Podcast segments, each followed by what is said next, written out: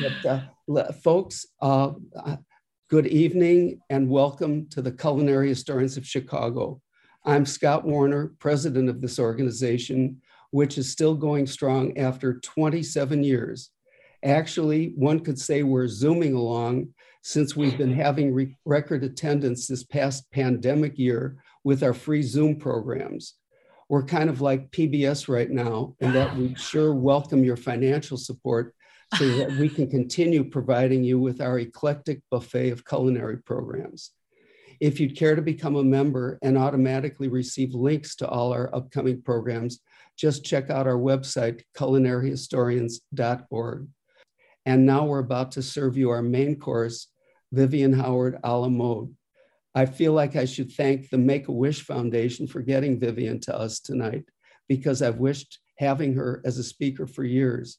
But instead, I'll thank our incredibly involved culinary historians member, Chef Deb Silberstein, for getting us connected with Vivian. Uh, Deb, Deb is a professional chef teacher, former Food Network staffer, and celebrity chef networker who knows everyone. And she told me right before the meeting, she says, I love Vivian. So thank you, Deb, for helping make my wish come true. And now on with the show. First, here's a brief formal biography on our speaker, Vivian, on our speaker.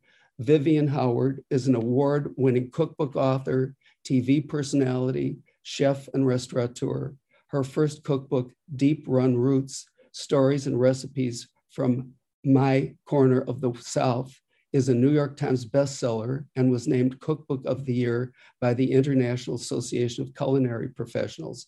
I was actually at the uh, International Association of Culinary Professionals conference the year that was held in Louisville several years ago when Vivian got of the award. She didn't just get that one award, she got just about every award they had that night in so many different categories. And I thought she was going to get worn out.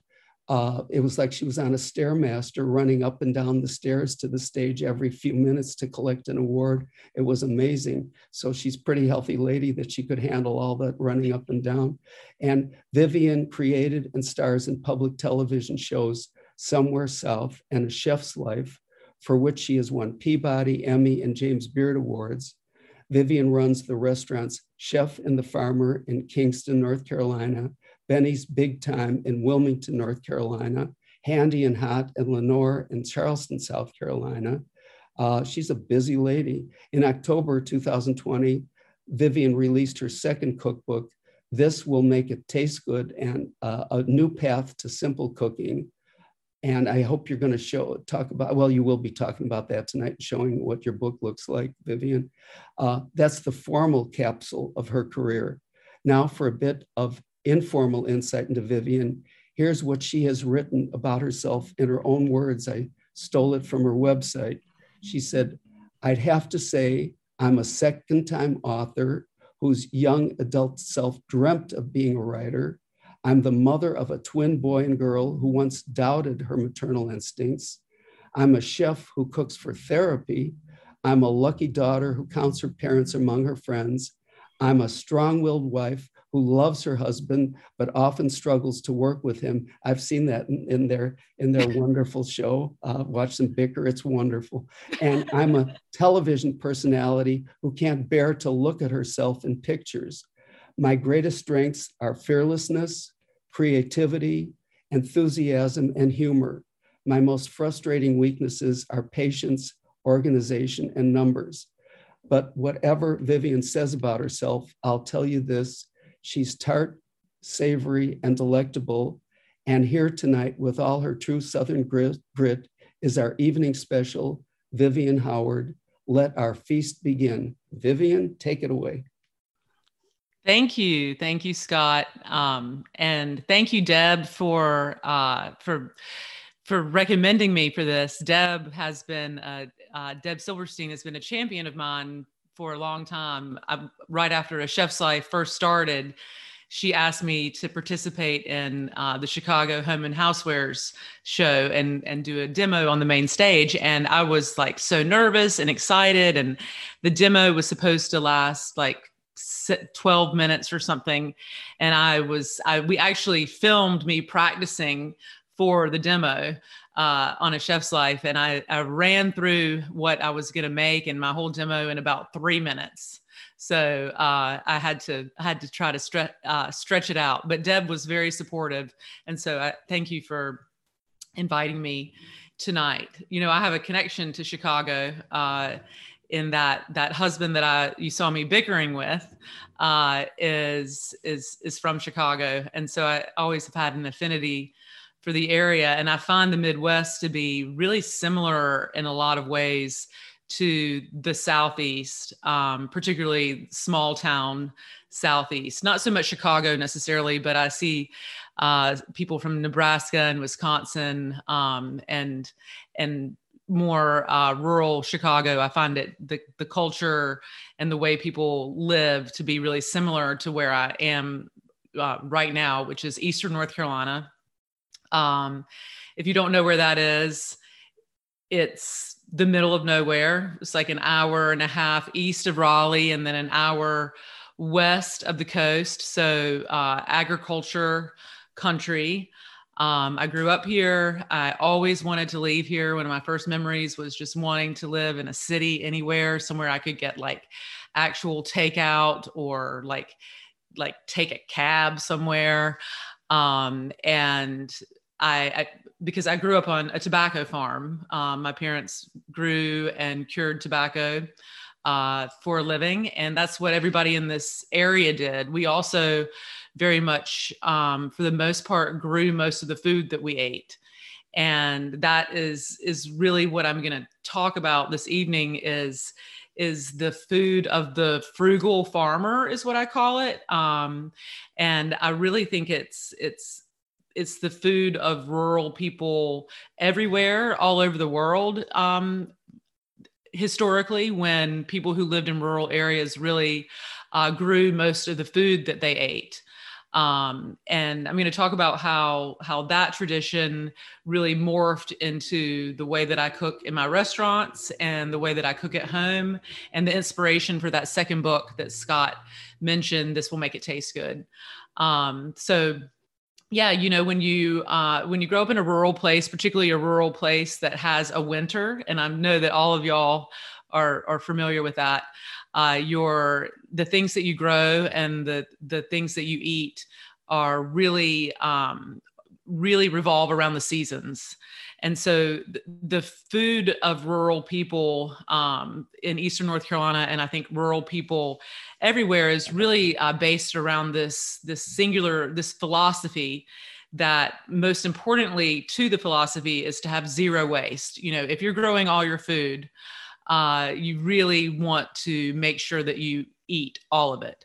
So, zero waste from nose to tail eating uh, to fermented foods to, you know, spoiled milk in the form of buttermilk. We're not going to waste anything uh, in a frugal farmer family.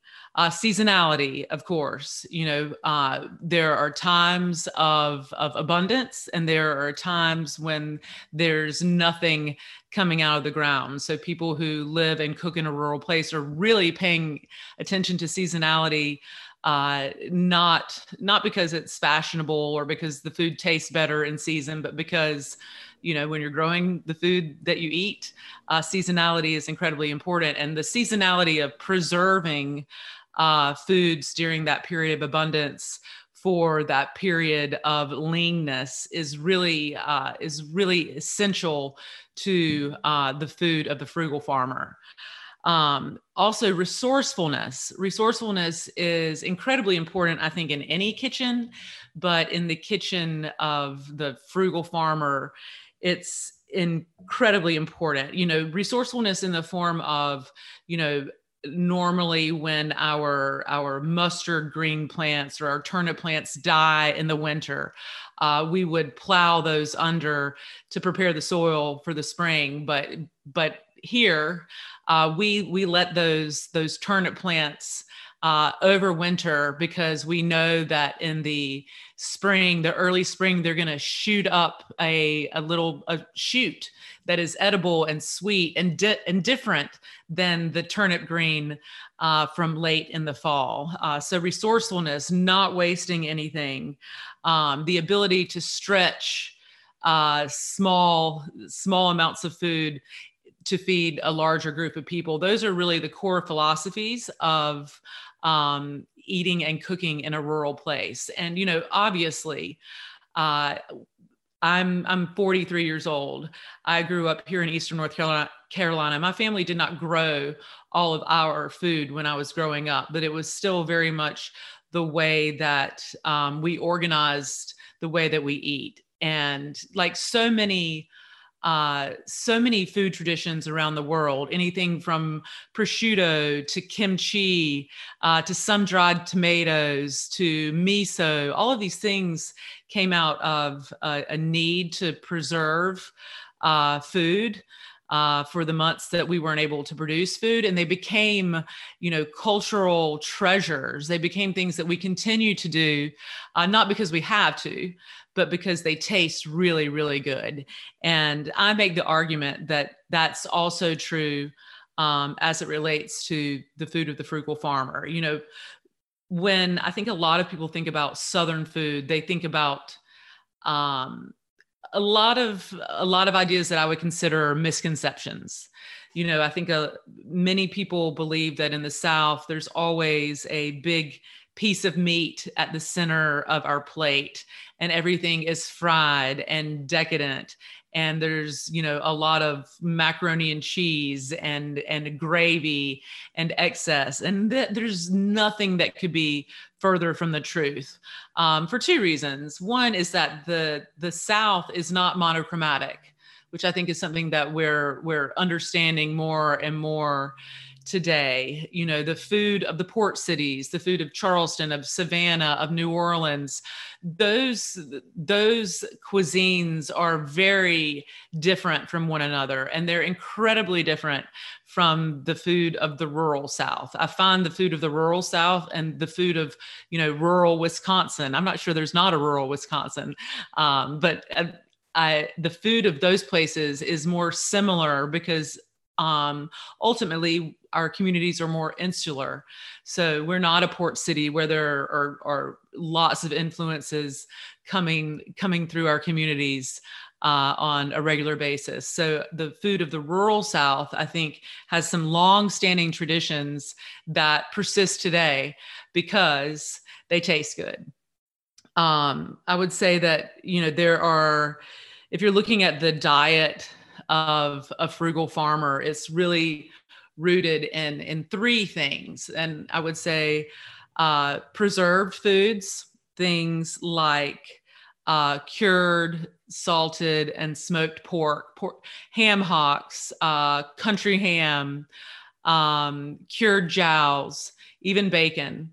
Uh, these are, are preserved pork products uh, we would come together uh, as as families and and extended families and church communities uh, at the beginning of of the the winter when things had turned cold and we would slaughter a couple of pigs and and and the entire group would go to the work of preserving those pigs so that your family had meat to eat all throughout the winter and the early spring. You know, these cured pork products are one of the preserved items that I think will persist as time um, moves on and as as the realities of living in a rural place don't mean that you you grow your own food.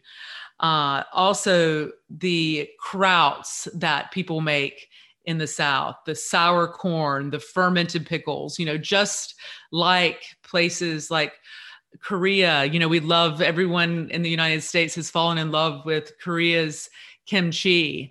Um, you know, our our rural communities have these fermented pickles that we have relied on for a long time, often made out of cabbage. We made cabbage kraut or collard kraut, uh, sour corn. These are all fermented pickles of the rural South. Um, also, uh, drying foods, another form of preservation, dried apples that become the filling for fried apple hand pies or greasy beans, beans that are strung and dried and then cooked and uh, rehydrated that way. Preservation is key, key, key to the rural Southern diet. Uh, I would say the next uh, quintessential component of the rural diet, and this stands against everything that we understand about Southern food, is meat as a condiment you know, when you're raising your own animals, when you're feeding those chickens and slaughtering those chickens and raising and fattening those pigs and slaughtering those pigs, and you see the value that life has and and you participate in in in that animal's life and its death you don't want to waste any of it. So meat on in a in a rural family's life is is really really precious. And so rather than having that big piece of meat at the center of our plates we use meat as a condiment. We boiled a ham hock until it was falling apart and then cooked collards in that broth and stretched those little tiny bits of ham hock across the pot of collards uh, to make the collards more like dinner and less like just a bowl of grains um, you know bacon sliced really, really thin uh, as a way to make a very simple breakfast more exciting. Um, you know, meat was generally something that was stretched across a pot of something, or it was a special occasion food. You know, I mentioned the um, the hog killings that families would come together and and do every every winter. Uh, you know one of the very special things to come out of those hog killings in eastern north carolina and one of the things that i think makes eastern north carolina cuisine really uh, distinct and unique uh, is the fact that sausage uh, is is is our country ham. You know, I think of country ham as one of the products that the American South will forever be known for. But truthfully, it's more of an Appalachian um, thing of notoriety. We make country ham, but the thing that we do here that we really focus on that becomes our seasoning meat um, is air dried sausage. So sausage that is stuffed into casings that that you glean from the cavity of the pig. Uh, and then those casings are hung in your salt house for several weeks to dry and cure. And then that becomes the seasoning meat that is stretched across a pot of turnip greens or turnip run ups that we wait until the spring to make sure we get all we can out of that turnip plant. That is what I'm talking about stretching stretching the meat across across vegetables or grains. So we we either you know use meat more as a condiment or as a way to celebrate. So my mom um, always told me that growing up, you know, they ate very little meat during the week, but every Sunday, every Saturday, her mother would go in the backyard and wring a chicken's neck, and they would let the chicken uh, rest Saturday night so that the the flesh was not so um, tough and they would have fried chicken and canned peaches every Sunday after church. And that was celebration, probably celebration that church was over. That's what I would have been celebrating. Uh, but my mom didn't frame it that way. Uh, so, meat, you know, much to uh, the surprise of people that believe, you know, at the center of every Southern plate is a, a, big piece of meat. Meat was really used more as a condiment and more as a celebration food. I would say the other, we've got preservation as uh, really, really essential in the rural diet. We have meat as a condiment, and then we really have in every every rural community across the globe there is a an emphasis on a grain, usually one grain that that culture really leans into, and also a legume of some kind. You know, we think about red beans and rice, um, or for, for, us in particular, where I live, it would be uh, dried corn and field peas. So the dried corn would be prepared any way from corn mush to grits to cornbread, to corn pone, to Johnny cakes, to hush puppies. You know, that cornmeal was the grain that sustained us. It was the thing that filled uh, rural people's bellies and gave them that that carbohydrate energy to to go through the day. And then field peas, things like black eyed peas, sea island red peas, lady peas, crowder peas. We have hundreds of varieties of peas in the South. That is our bean. I know that I, if you've ever watched any of my shows, you've seen me talk about um, butter beans too. Those are more of a traditional bean that we eat uh, immature and green, but really field peas and grits would be the um, the the grain and legume combo that people from my particular rural area have relied on to fill their be- bellies and and be that protein source that people who are working on farms or people who are moving through their very busy days are really relying on. So these are things that i learned um, not not growing up here um, and appreciating the food uh, but really these are things i learned after i returned and was able to look at my culture and cuisine as a thing and not just a thing to be ashamed of. Um, and so when we opened chef and the farmer you know i was not cooking food that looked anything like what i've described or really adhered to that philosophy in any way. I was cooking food that um, was really probably bad versions of the food I'd learned to cook in New York. And it wasn't until I started paying attention to the food culture around me and seeing that, wow, there's like really long standing traditions here. And this, all of this serves a purpose. And it's, it's all about not wasting anything and making new flavors out of things, you know, that that are around you by you know fermenting them or preserving them in you know in a sugar syrup. You know one of my favorite things to do um, is to make fruit preserves you know um, and that is very much a thing that you know a a, a, a domestic uh, engineer from you know the early 1900s would have been making for her family with the abundance of fruit uh, during the summer uh, preserving it in hopes that you could have something sweet and and colorful on your table in the fall and winter. And that's really how i came to develop the way that i cook in my restaurants. And it became the the genesis for my most recent book in that once i got on board and understood the the beauty and depth of rural eastern north carolina cuisine I I started uh, doing kind of on a much larger scale what my ancestors or grandparents would have done. You know, we started getting whole pigs. We started uh, salting and preserving their parts. Uh, we we bought as much fruit during the summer that we we could. You know, hundreds of pounds of blueberries, hundreds of pounds of strawberries, uh, watermelons, so that we could preserve their rinds. And we made all kinds of fruit preserves and pickles. Um, we we bought every vegetable that we could in excess. We dried uh, tomatoes in the oven. We made pickled tomatoes. Uh, we did everything that we could so that we very much operated and functioned like a you know a, a household kitchen um, from an earlier day uh, because our goal was really to use as many uh, fruits and vegetables and products from local farms as possible. And there was really not a lot going on in December, January, February, and March.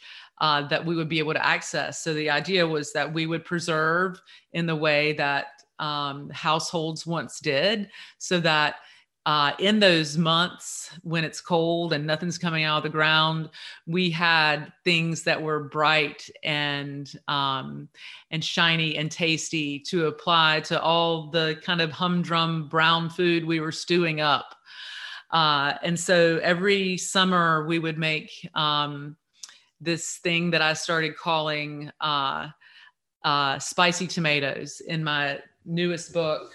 Uh, this will make it taste good that I call these uh, red weapons because they really became my little secret chef weapon that I would put in in everything that tasted flat and everything that needed vibrancy and brightness.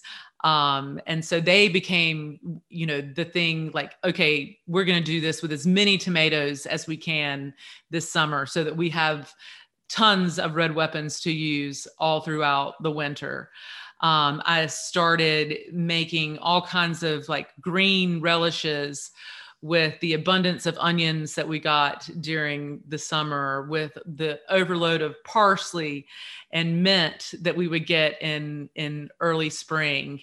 And i would have this ready-made like salsa verde and chimichurri had a baby and a bed of olives and it's made and it's there and it's ready for my chefs to just scoop a little out and and toss with some blanched asparagus and suddenly you have an amazing an amazing dish uh, that that took a few minutes because you had the foresight to preserve um, or or put together these these flavor heroes in advance. And i imagine that that's the way that my grandmother and my great grandmother approached their kitchen um, when they were cooking for their families. They made fruit preserves all summer. They made chow chow at the end of summer, early early fall, with all the things, all the tomatoes that were not going to ripen because the days were shorter, and all the peppers that were still hanging on the vines and the new heads of cabbage that had popped up. They would make chow chow so that they could apply that to their bowls of beans and cornbread during the winter to make them more exciting. And I really saw myself as a modern day parallel to uh, my grandmother's experience, if you will. And so that became the foundation for the way that I cooked in my restaurant and I had a, you know a whole uh, section of the walk-in dedicated to these flavor heroes, things we had preserved, um, things that were there for the taking to to toss into a quick saute to give something you know our signature kind of flavor and make it exciting. And so when i stopped cooking at the restaurant so much because i had twins and because i had a tv show and because i was writing uh, this giant of Eastern North Carolina uh, food history and storytelling, I guess. Uh, when I stopped cooking at the restaurant so much and I found myself cooking at home more, I was like, oh my gosh, I really wish I had some red weapons. I really wish I had some can do kraut. Uh, so that I could just make dinner really fast and make it exciting. So I started going to the restaurant and stealing some of those things and taking them home and having them in my fridge so that I could use them in my home kitchen and and make dinner really exciting. Uh, and so when I had the opportunity to write my second cookbook, I well, kind of a long story. I'll backtrack just a little bit. After this book came out, I woke up every morning for a year. And the first thing I did, you know, we all pick up our phones, or some of us do. I do. I'm trying not to. I'm not trying that hard, but ideally I would not. Um, but I woke up nearly every morning and read the new reviews on Amazon uh, for Deep Run Roots. And one of the things that I read over and over again was that, like, we love the stories in this book. We wish the recipes were more simple. And so when I had the opportunity to write a second book, I was like, come hell or high water, this is going to be simple. Like I'm going to make these recipes really simple. They're all going to live on one page. They're going to have, you know, like four instructions. You know, this was my dream. And so I started writing this simple cookbook and I was bored to tears. It was like, okay, like I, I can clearly do this, but there's not there's none of me in it. Like it does not feel it does not feel interesting or special or it doesn't speak to my style and it doesn't even taste like my food because I'm clearly not all that simple. Um, so in that simple book, I had written a you know a table of contents, and the last chapter in that book was called "This Will Make It Taste Good." And in that chapter, I had recipes for all of these flavor heroes that were built on the the the study of preservation and and food of the frugal farmer in Eastern North Carolina. I had all of these recipes for those things. And I said, hey, if you really want to make the above recipes in the rest of this book very exciting, make this stuff. And then I thought, you know, what the hell am I doing? Why don't I just uh, write a whole book about these things? So I flipped the whole idea for the simple book on its head and made um, a whole book called This Will Make It Taste Good. And every chapter is about uh, one of these flavor heroes. And you, you get the recipe for the flavor hero, you get uh, I write a story about the personality of the fra- flavor hero, the inspiration for it, the way it functions in dishes, and then I give you a bunch of recipes using it. And so for me, it's like next level uh, kind of meal prep, if you will. I think if you if you talk to any professional chef who runs a restaurant kitchen, they have this same kind of subset of of little um, back pocket uh, signature things that they always go to to make their food taste like their food.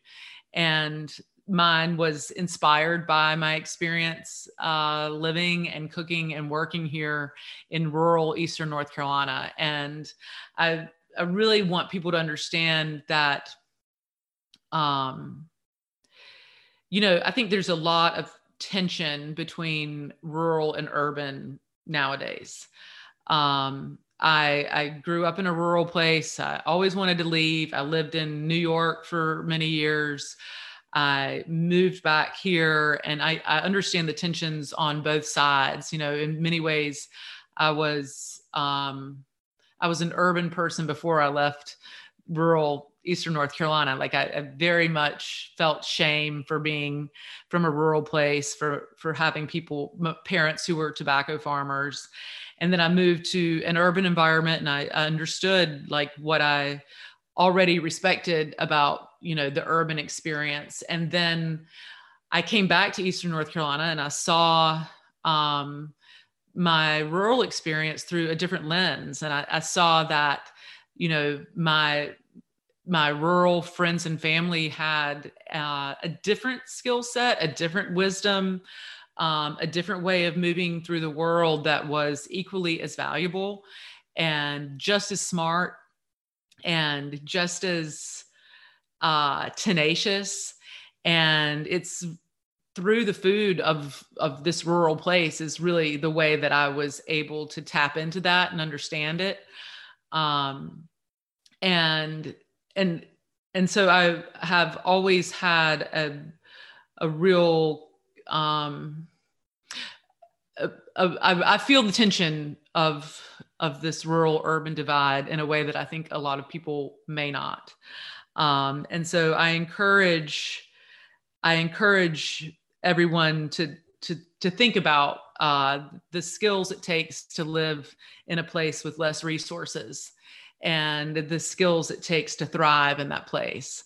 And and the fact that the people who grow our food um, are often people who live in in rural environments and their the, their greatest concern um, is for the earth and the environment that they grow the the thing that makes their living for them and so I, I, if you have not checked out deep run roots my first cookbook it tells a, a really in-depth story of uh, rural life. And um, I think will shine, open a window and shine a light onto perhaps a way of life we don't necessarily think about, but that it would help for us to be able to understand a bit more. Um, I've probably rambled on enough about that. I didn't expect to talk about that, Scott, but um, I've seen some. Uh, We've got some questions. If you'd like, yes. I can ask them for you. That would be great. Great. Um, what can you serve chow chow with? Oh, great question. So, chow chow is a relish essentially. And as I mentioned before, it's made at the end of the growing season when you're getting ready to like just you know turn your garden over and and put it away for the winter and it's made from the things like green tomatoes that are not going to ripen um, that's also uh, funny enough, where we get the idea of fried green tomatoes. Like you wouldn't eat fried green tomatoes in June historically. You would only eat them in like September and early October when they are um, when they're just not going to ripen into red tomatoes. But so chow chow is made from peppers that are still hanging in the garden, cabbage, green tomatoes, vinegar, sometimes some spices and it is an excellent excellent addition to like a bowl of beans or it's wonderful on like a roasted piece of meat it's great as a um, a condiment with roast chicken it's excellent on a, a grilled cheese as a foil for the cheese it's great on a ham or turkey sandwich so it's it's just a crunchy bright uh, uh, really um, sometimes acid forward uh, condiment. Okay, love the food heroes. Do you have any go tos for dealing with leftovers? Yeah, I mean, I think leftovers, you know, one of the things that I've gleaned from cooking from a rural perspective is my ability to be resourceful with leftovers. And that's one of the things I like about the flavor heroes is that, you know, in in my house, um, every Sunday I boil a chicken and I boil it till it's falling apart so that I have both chicken meat and I have a really flavorful, almost chicken fatty broth. Uh, and so all week long, I kind of work to use the broth and the chicken in different ways. I also, on Mondays, my mother generally roasts a side of salmon. So I have a fair amount of leftover salmon. So all of the flavor heroes are very much uh, either acid forward or um, like salt and uh, herbal forward. And so they become a great way to bring disparate leftovers together to make something that feels cohesive uh, you know so that that if you have leftover chicken and you have a little bit of broth you can just very simply put the chicken and the broth and some little green dress which is that green condiment i was talking about before. You can put that together and you have a little soup or a little sauce chickeny soup that you can put over rice.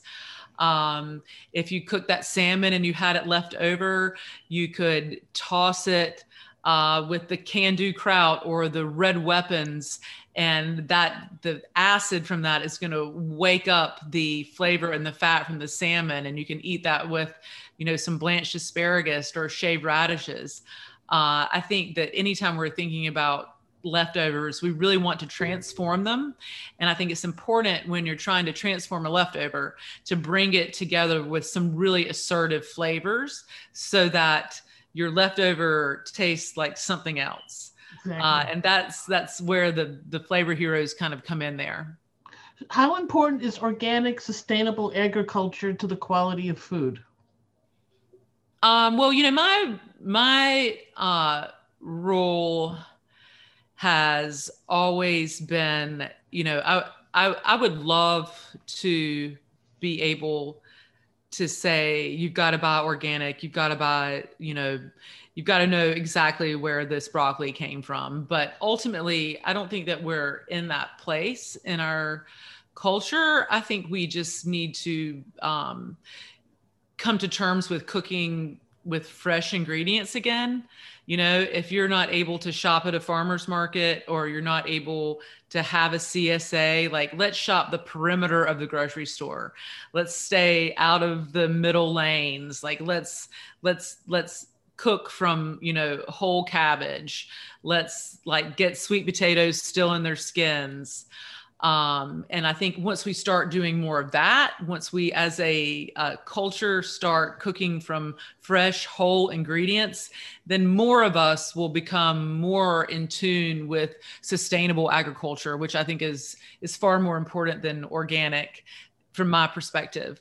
Um, so let's just all start like cooking vegetables and fruits and eating less meat and better meat, which I think is a more um, you know if you're looking at the the impact of you know of raising food on on our planet i think meat is really a, a more important place to look um, and the the types of meat and the amount of meat that we eat So uh, Linda said, I was surprised by what you said about the rural diet. Is it really more vegetarian than meat based? Are people on this diet healthier? Yeah, I mean, I think that I I did not say that it was vegetarian. I said it was grain and vegetable forward. I think people rural people have long loved meat. You know, it's a celebration thing. It just was very hard to come by. So by virtue of that, you know, they would put a little bit of meat in in several things so that meat gets stretched across it rather than being at the center of it. Um, and certainly, as a result of eating less meat on a daily basis, I think people were were healthier. But I think their lifestyle was also a lot different. Um, they, you know, when you're having to work to grow all your own food, you're working, you're moving. Um, and that's a very active lifestyle. So, yeah, I would say that we didn't have these um, systemic issues of diabetes and heart disease and high blood pressure in the South, um, you know, historically, and that, that that definitely was reflected in our diet. So Holly asked, some of the recipes in your new book have some fun names. R-rated onions, uh, are these names you came up just for the book, or is that what you call these items in your everyday life? Well, so some of them um, are are things that I've always called them, but for the most part, um, I gave all of these flavor heroes personalities and and and also gave them names and not just the flavor hero recipes in the book um, it's not just those that are novel. Like there are all kinds of recipes. Like one of my favorites uh, is uh, dinner for pregnant people, where the entire recipe is uh, written from the first person perspective of me ordering my spouse around cooking me dinner for the first time ever because I'm pregnant and I'm irritable. Uh, there's also um, K&W made me did made me do it, and K&W is a, a long-standing cafeteria here in North Carolina, and they have this jalapeno cornbread on their cafeteria menu forever. So uh, there's a, a cornbread in the book that is inspired by that. Um, there's also inspiration strikes party rolls. So like everything is um, is is really kind of quirky and fun and it's an it's an imaginative i think really out of the box kind of cookbook. You know i mean every flavor hero this this will explain this to you. So every flavor hero um, with names like sweet potential red weapons r-rated onions um, uh, quirky furky um, can do kraut every flavor hero i had at the beginning of that chapter i am dressed I've personified the flavor hero in my dress, and I'm there's a portrait of me like acting it out. So this is very much a, a, this was a creative endeavor that I think really pushes the limits of what cookbooks do. In that there's in that there's a lot of storytelling, there's a lot of personal storytelling, there's a lot of uh, you know create creative imagining of what things could be because um, you know, when you make something that really is like uh, a chimichurri and a salsa verde had a, a baby and a bed of olives, you have to give it another name. Like, what do you call that? So I call it little green dress because it's the the green sauce that goes great with everything, like that little black, black dress that I could fit in before COVID. Um, so yeah, so, to, to what extent is rural cooking in North Carolina influenced by African American cuisine? Tremendous extent. Tremendous extent. I mean, I think that for me, it's really hard to separate uh, African American cuisine from any part of the Southern uh, cooking experience. Um, you know, I I, I think that it's really interesting because so many of these ingredients that are are you know essential to to the rural experience here like field peas like okra you know there are things that we we claim as southern but we have not um, necessarily claimed as as african. And i i think that um, me in particular my experience learning just learning about the cuisine of eastern north carolina. I've learned so much of it from um, an African American woman uh, by the name of Lily Hardy, uh, who who works on a farm that I buy produce from, and and she's become my my cooking home cooking mentor, and uh, so I think it's very hard to to talk about this this food and this culture and this cuisine without giving like tremendous credit to the African American community. So, how are Miss Lily and Warren doing? And in fact, it goes a little bit further, but start with that because I think that's you know catch up time, right? Yeah, so they're good. They're um, so when the pandemic started happening uh, and we closed our restaurants, I was really concerned about um, you know what Warren's farm would look like because so much of the the produce that they grew went to restaurants.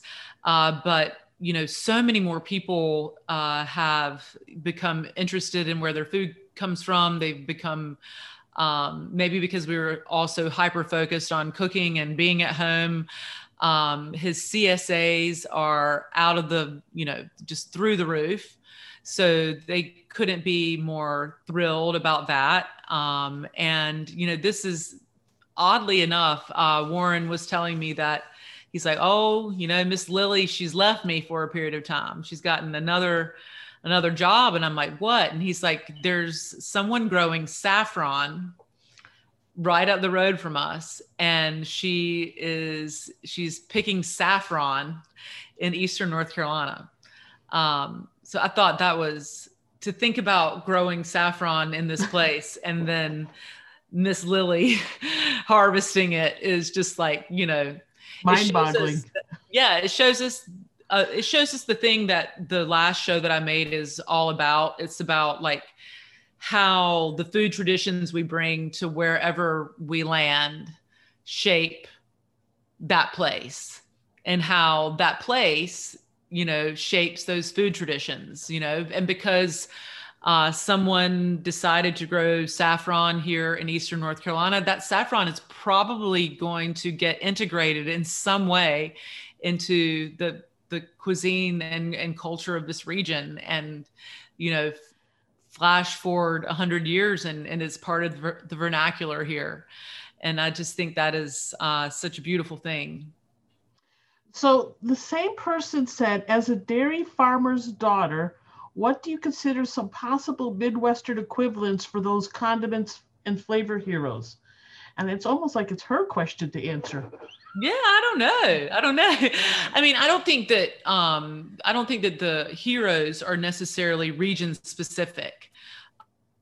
You know, I'm talking about things like plum tomatoes and and parsley and mint and i think these th- this book is not necessarily a southern book the the premise behind like the preservation and and making these things that we use to bring simple ingredients together to make a meal um, that is that is what i see as particularly rural uh, but the ingredients themselves are are not region specific i mean there's an entire chapter a flavor hero called quirky furky which is a take on uh, Japanese furikake. And oh. you know, for me, as a, a, white woman in the South, to put a um, a chapter in a book about furikake It was like a, a kind of a a, a choice I had to make, you know, like I'm, and can I do this? Like, how can I do this? It's legitimately something that I've made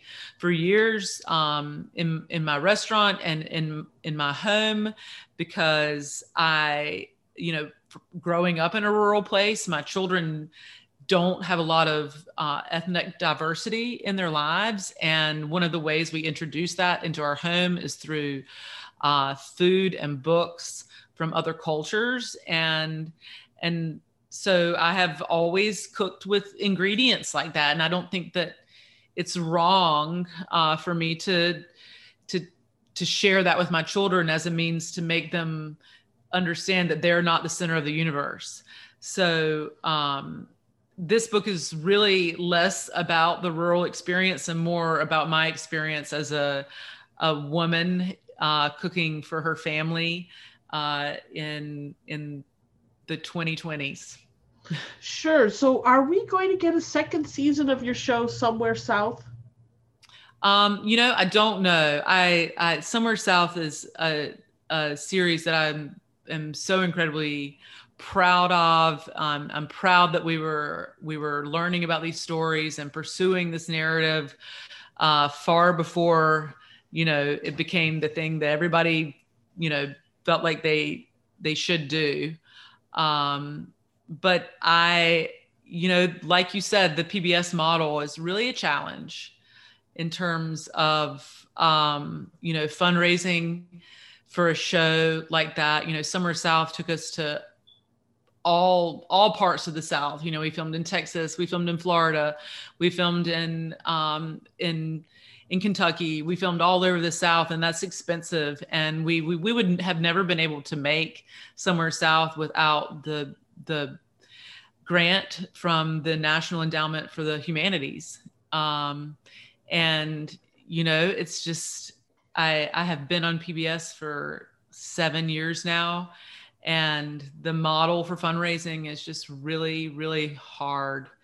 And perhaps we can do something similar on another platform because i think it's brilliant. If, if y'all don't know what somewhere south is it was uh, a limited series that l- launched this week last year. It was, it was so crazy that it came out at the very beginning of the pandemic. And i'm like oh my god this is so great. It's going to start during the pandemic and then when the pandemic when the show's ending the pandemic will be ending and i couldn't have been more uh-huh. wrong um, but every episode of the show um, is about a dish that every culture shares so um, there's a porridge episode there's a hand pie episode there's a barbecue episode and and basically i learned from cultures and communities in and around the American South uh, about their version of that particular dish, and then thereby learn about their experience as my neighbor in the South. And and the idea is really to for me to sh- to share with us how we are all more alike than we are different by you know by connecting through the foods that we share um, and also it's a story of like we all come from somewhere. Um, and and what are the things that we bring? The, how did the food traditions that we bring with us shape the place where we land? And then how does that place shape our food traditions? And so i, I hope if y'all haven't watched it that you will will check it out. And i do hope that maybe we'll be able to do another season. Well you know the internet is the great leveler you could put something on the internet and let it fly. Yeah, yeah all that overhead. Exactly. It doesn't have to be exact. You know, what's important for me is the story and the message and and reaching people. And you have the following. Anyway, do you serve fried chicken at your restaurants? And if so, what makes it special? So I have never served fried chicken in my restaurants until we reopened Chef and the Farmer uh, a couple three months ago. Um, after the pandemic and I put fried chicken on the menu for the first time. And I put it on there because I finally have something to say on the subject. And it's uh, I I what makes it special is the the red weapons, the pickled tomatoes that I was talking about before. Um, they're pickled in a uh, vinegar and oil and jalapeno rice vinegar um, brown sugar, lots of spices. They're pickled in that brine. And so I marinate uh, the chicken in that brine and then bread it kind of traditionally, fry it, and then I mix the hot, the spicy pickled tomatoes with honey and drizzle the fried chicken with that. So now it's on the menu. I remember trying to eat as a vegetarian in rural Illinois and Indiana many years ago and found that I couldn't even eat the vegetable sides since they all had seasoning in them. What is it like for vegetarians in rural South currently? Um, I think that you would probably still struggle at um, a lot of, you know, the the country style buffets, uh, but then, but there aren't so many more of them. Um, but the fact is, in these rural places, the seasoning um, historically was always like seasoning meat or cured pork um, and that was the way but you know what what we don't think about is like on that buffet you have the cured you have the butter beans cooked with the cured pork and you have the collard greens cooked with the ham hock but then you also have fried chicken chicken and you might have barbecue and you might have ribs. Like that's not the way it would have normally been done. You know you would have had the the collards cooked with the ham hock and they would have been served with a bowl of rice or a bowl of grits or maybe some sliced and marinated cucumbers. So it the the meal wouldn't have um, been all about the meat but i would just always ask if you're in the south and there's a vegetable dish that looks like it speaks to you i would i would ask i would also like anytime you see something that has tomatoes in it like in the summer, tomatoes, uh, butter beans, and corn is a really common staple that is normally cooked with no pork. Um, anything that uh, has uh, long cooked items like collards will tra- traditionally have pork. So I would just ask. Okay. Jennifer said, I made citrus shrine that must be one of your names, on February 9th and just used my first piece of lemon rind today in tuna salad for lunch. When do you put yours in the fridge? And does your citrus shrine develop liquidy like stuff in a jar? Mine smells citrusy, amazing. Oh, good, good. Yes. So, you know, once the skin, so you did it February 9th, it, I recommend like a month. So, but I really recommend going a little bit more because I don't know, you know, how tough the citrus was in the beginning that you had. So you plenty of time. I would just go ahead and put it in your fridge now. Um, and yes, it it can develop like a, a kind of a, a, lacy kind of exterior of the fruit itself. So just rinse that off before you use it. There's nothing wrong with it. Um, as you're storing your citrus shrine in your fridge and you start using it and you have more space in the jar, you can put more citrus in there and just make use of that brine. Um, so you kind of have some going all the time. So, what did it feel like to become a celebrity chef? Sorry. uh, I don't know. You know, I, I don't really feel. I don't feel particularly celebrity or chefy. I, um, I think when you live in a rural place, you know, like no, where I live, nobody cares what anything about Vivian Howard. so, particularly with the pandemic, you know, I don't go places, so um, I, I don't know. I can't. I it's your life. Yeah, it's just it just feels, you know, it just feels like Vivian with a I don't know. I don't know. All right. Please re- all right, I'll make it easy for you. Please regale us with a few more ideas about what you eat on big celebrations in Eastern Carolina, Christmas, New Year's, birthdays. Absolutely. So Christmas. Uh, we generally have uh, a like a rib roast for Christmas, but that's not traditionally Eastern North Carolina. New Year's, Tom Thumb, which is a, a celebration sausage. Uh, that would have been made at that hog killing that I was talking about earlier. Um, so a lot of the meat from the pig would have been ground up into sausage, and a lot of that would have been stuffed into traditional casings that would have come from the small intestine. But the most special sausage uh, was the tom thumb, and it was stuffed into the pig's appendix. And so that appendix would be about, it would weigh about three pounds once it's stuffed. And then it would get hung in your salt house or your smoke house uh, from roughly like after Thanksgiving until New Year's. And it would cure and shrink and develop flavor over that period of time. And then on New Year's Day, uh, you would boil the tom thumb and then use the leftover broth to cook cabbage or collards. And then you would slice the tom thumb and display it out around your greens. And you might serve that. That would be a great use for that chow chow, like to serve all those rich flavors with the very bright, um, crunchy chow chow. So that's New Year's. And that's so interesting, like, because when I think about that celebration sausage, I think about cotechino from Italy, which is also a celebration sausage, which is stuffed into a pig's appendix. It also has the pig skin ground into it. So it's a little different. But I have to think that those things are connected. And that's a rural Italian community, and we're talking about a rural North Carolinian community. And so those are the things that I'm like, ah, that's so exciting. Um, so uh, New Year's, we mentioned Christmas.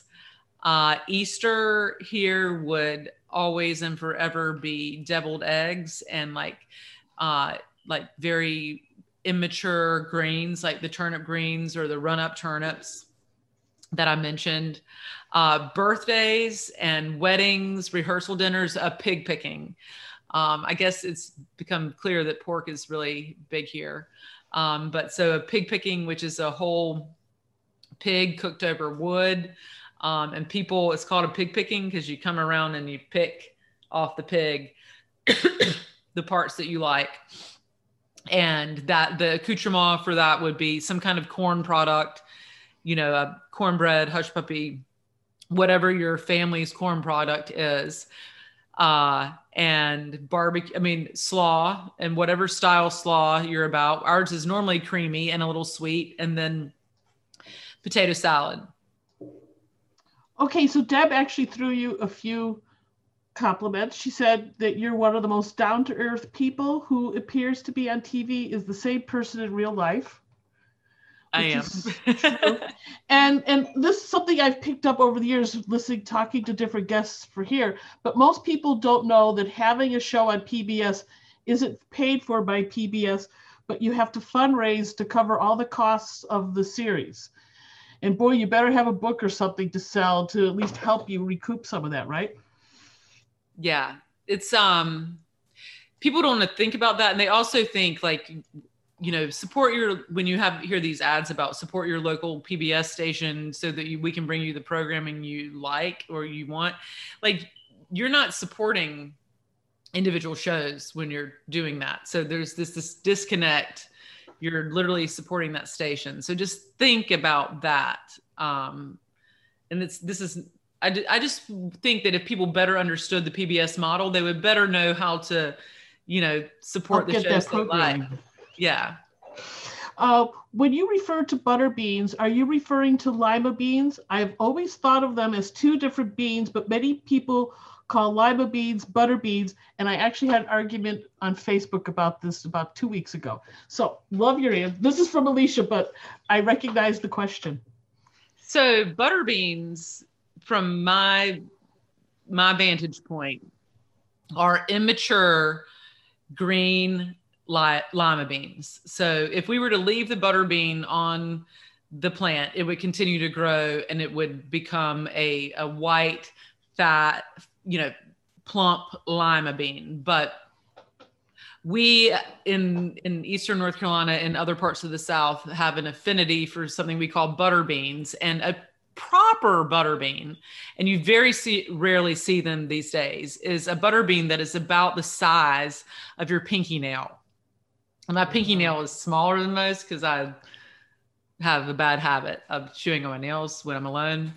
Um, so, uh, but a butter bean is just an immature lima bean, and they're known for their like creamy, buttery, like uh, texture, and and they're like paper thin skin, and they're kind of green. They're green, immature taste. What was your argument, Catherine? Uh, that they, she said they, she said they, she says butter beans are not lima beans, and I said, well, they are, except yours were more immature than what I was describing. But you know, you get what you get in the freezer section here. Yeah, well, that's what I'm saying. You rarely, I mean, in my life, I've so rarely had a lima, a butter bean that small. Like, um, but when you speak to, you know, old country cooks, that's that's that would be prized and you know why that would be prized to get a butter bean that small is because people, you know, sit and open these these pods and shell these individually. And so wouldn't you want to just shell bigger beans so you get more yield? Uh, so uh, like a proper bowl of tiny butter beans must be such a labor of love. Oh yeah. Okay. Are your twins Kathy, Kathy, excuse me. I've just gotten a note that Vivian has to get up early tomorrow morning to milk the cows. So, uh, so well, we have we have two questions. One, which I think is a nice what, but I what I want to ask you my question. Oh, yeah, um, that's important. No, I, I, can I can send a note. Are your twins interested in cooking with you or their dad or with their grandmother? Or do they just not at all? and you know, it's a big problem. It's not a big problem for me. What I've learned is that you know, your kids, they're way smarter than you think from the time that they're tiny and they realize what your like pain points are, your pressure points. And so food has always been one for me. Like, you know, I want them to eat a certain way. I want them to eat certain things. And, and so uh, they can see that I have passion behind that. And so that has become, and very early on, it became a, a one of the ways that we quarreled you know um and and so cooking is very much the same way uh in that th- i think they see that as my work and and i work a lot and so they don't want to engage in it um that being said like if i'm making like something sweet they're in the kitchen all the time trying to participate mainly to like get a finger in some frosting probably but I think they'll come around. Oh, I think they will, especially when they have to f- eat their own production. Exactly. Because so they have very was, high standards. absolutely. So you talked earlier about how your parents had tobacco, that that was what that was their bread and butter crop. Has that changed in that region over the years, or is that yes. or most? So tobacco tobacco production has largely left North Carolina. I mean, there's still a few people growing tobacco, but it's just it's not um, something you see a whole lot. Um, most of the farms here in Eastern North Carolina uh, are uh, poultry or pork farms, um, and most of the row crops support uh, those farms, and then they grow corn or soybeans or wheat or sorghum to feed those animals. Well, Scott said we should finish up. This yeah, was delightful, yeah. by the way. What, what I told Kathy earlier, she told to me to unmute myself. I said, yeah, go mute yourself.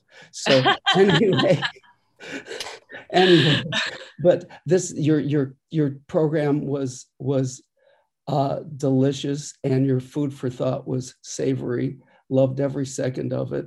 And to everyone, well, everyone, I'm preaching to the choir here. This was wonderful. And thank you, Deb, for making my wish come true. Thank you all. thank you all for having me. It was thank you, very Vivian.